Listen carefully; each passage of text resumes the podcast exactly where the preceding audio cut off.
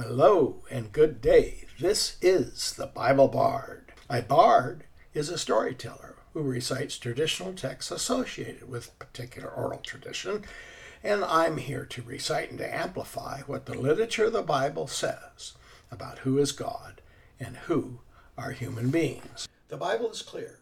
Its God is all present everywhere at the same time.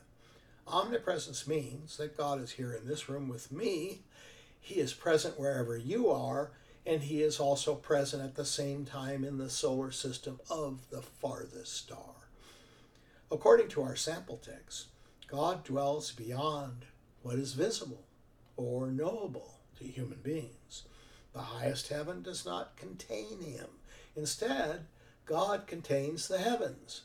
This is a very strange being and this attribute of omnipresence is totally alien from human experience.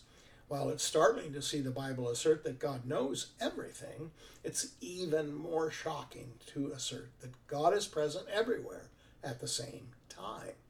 These qualities are unique to God Himself.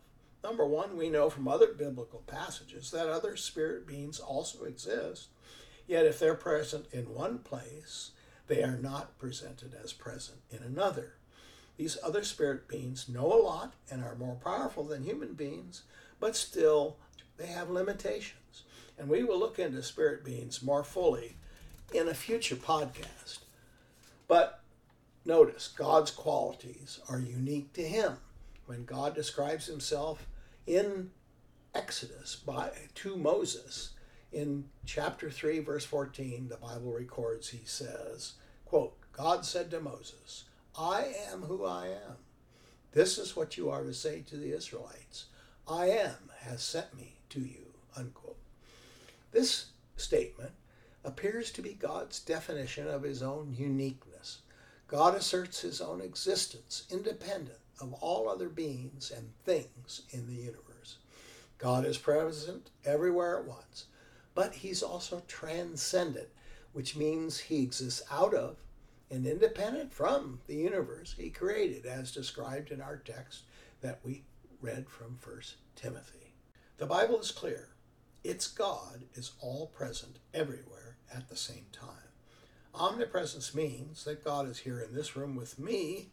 He is present wherever you are, and he is also present at the same time in the solar system of the farthest star. According to our sample text, God dwells beyond what is visible or knowable to human beings. The highest heaven does not contain him. Instead, God contains the heavens. This is a very strange being, and this attribute of omnipresence is totally alien from human experience.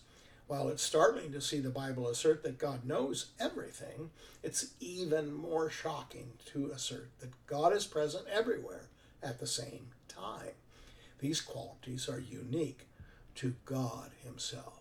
Number one, we know from other biblical passages that other spirit beings also exist, yet if they're present in one place, they are not presented as present in another. These other spirit beings know a lot and are more powerful than human beings, but still they have limitations. And we will look into spirit beings more fully in a future podcast. But notice, God's qualities are unique to him.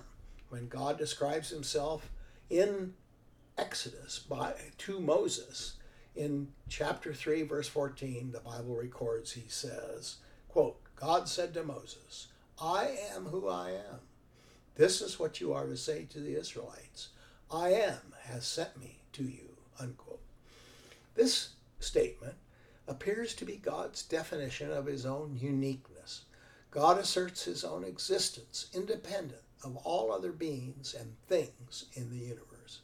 God is present everywhere at once, but he's also transcendent, which means he exists out of and independent from the universe he created, as described in our text that we read from 1 Timothy.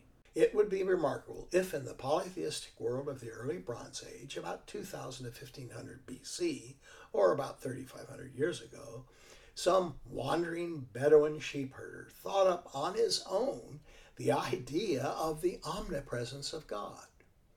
But it's even more amazing if this quality of God was revealed to some sheepherder by an alien being, God Himself, which is exactly what the Bible says happened. No civilization present at that time thought of the idea of monotheism and omnipresence all on their own. So, this is the point. It's quite certain that when theologians discuss Judaism, Christianity, and Islam as revealed religions, this means that these concepts in those religions were not human ideas human beings came up with exclusively, but instead that these ideas shown in those religions were revealed to them by supernatural beings, and in the case of the Bible, by even God Himself. This is the point then of the Bible Bard to inductively accumulate and add Bible statement to Bible statement until we arrive at a complete picture of what the Bible teaches about God and human beings. Of course, we're just getting started. This is only our fifth podcast. This is the way the Bible Bard works brief recitations, closely focused, no distractions, no rabbit trails. Send the Bible Bard any questions or remarks you care to offer to BibleBardUS at gmail.com. Glad to hear from you. Thanks in advance for following and sharing content from the Bible Bard community. Thanks for listening.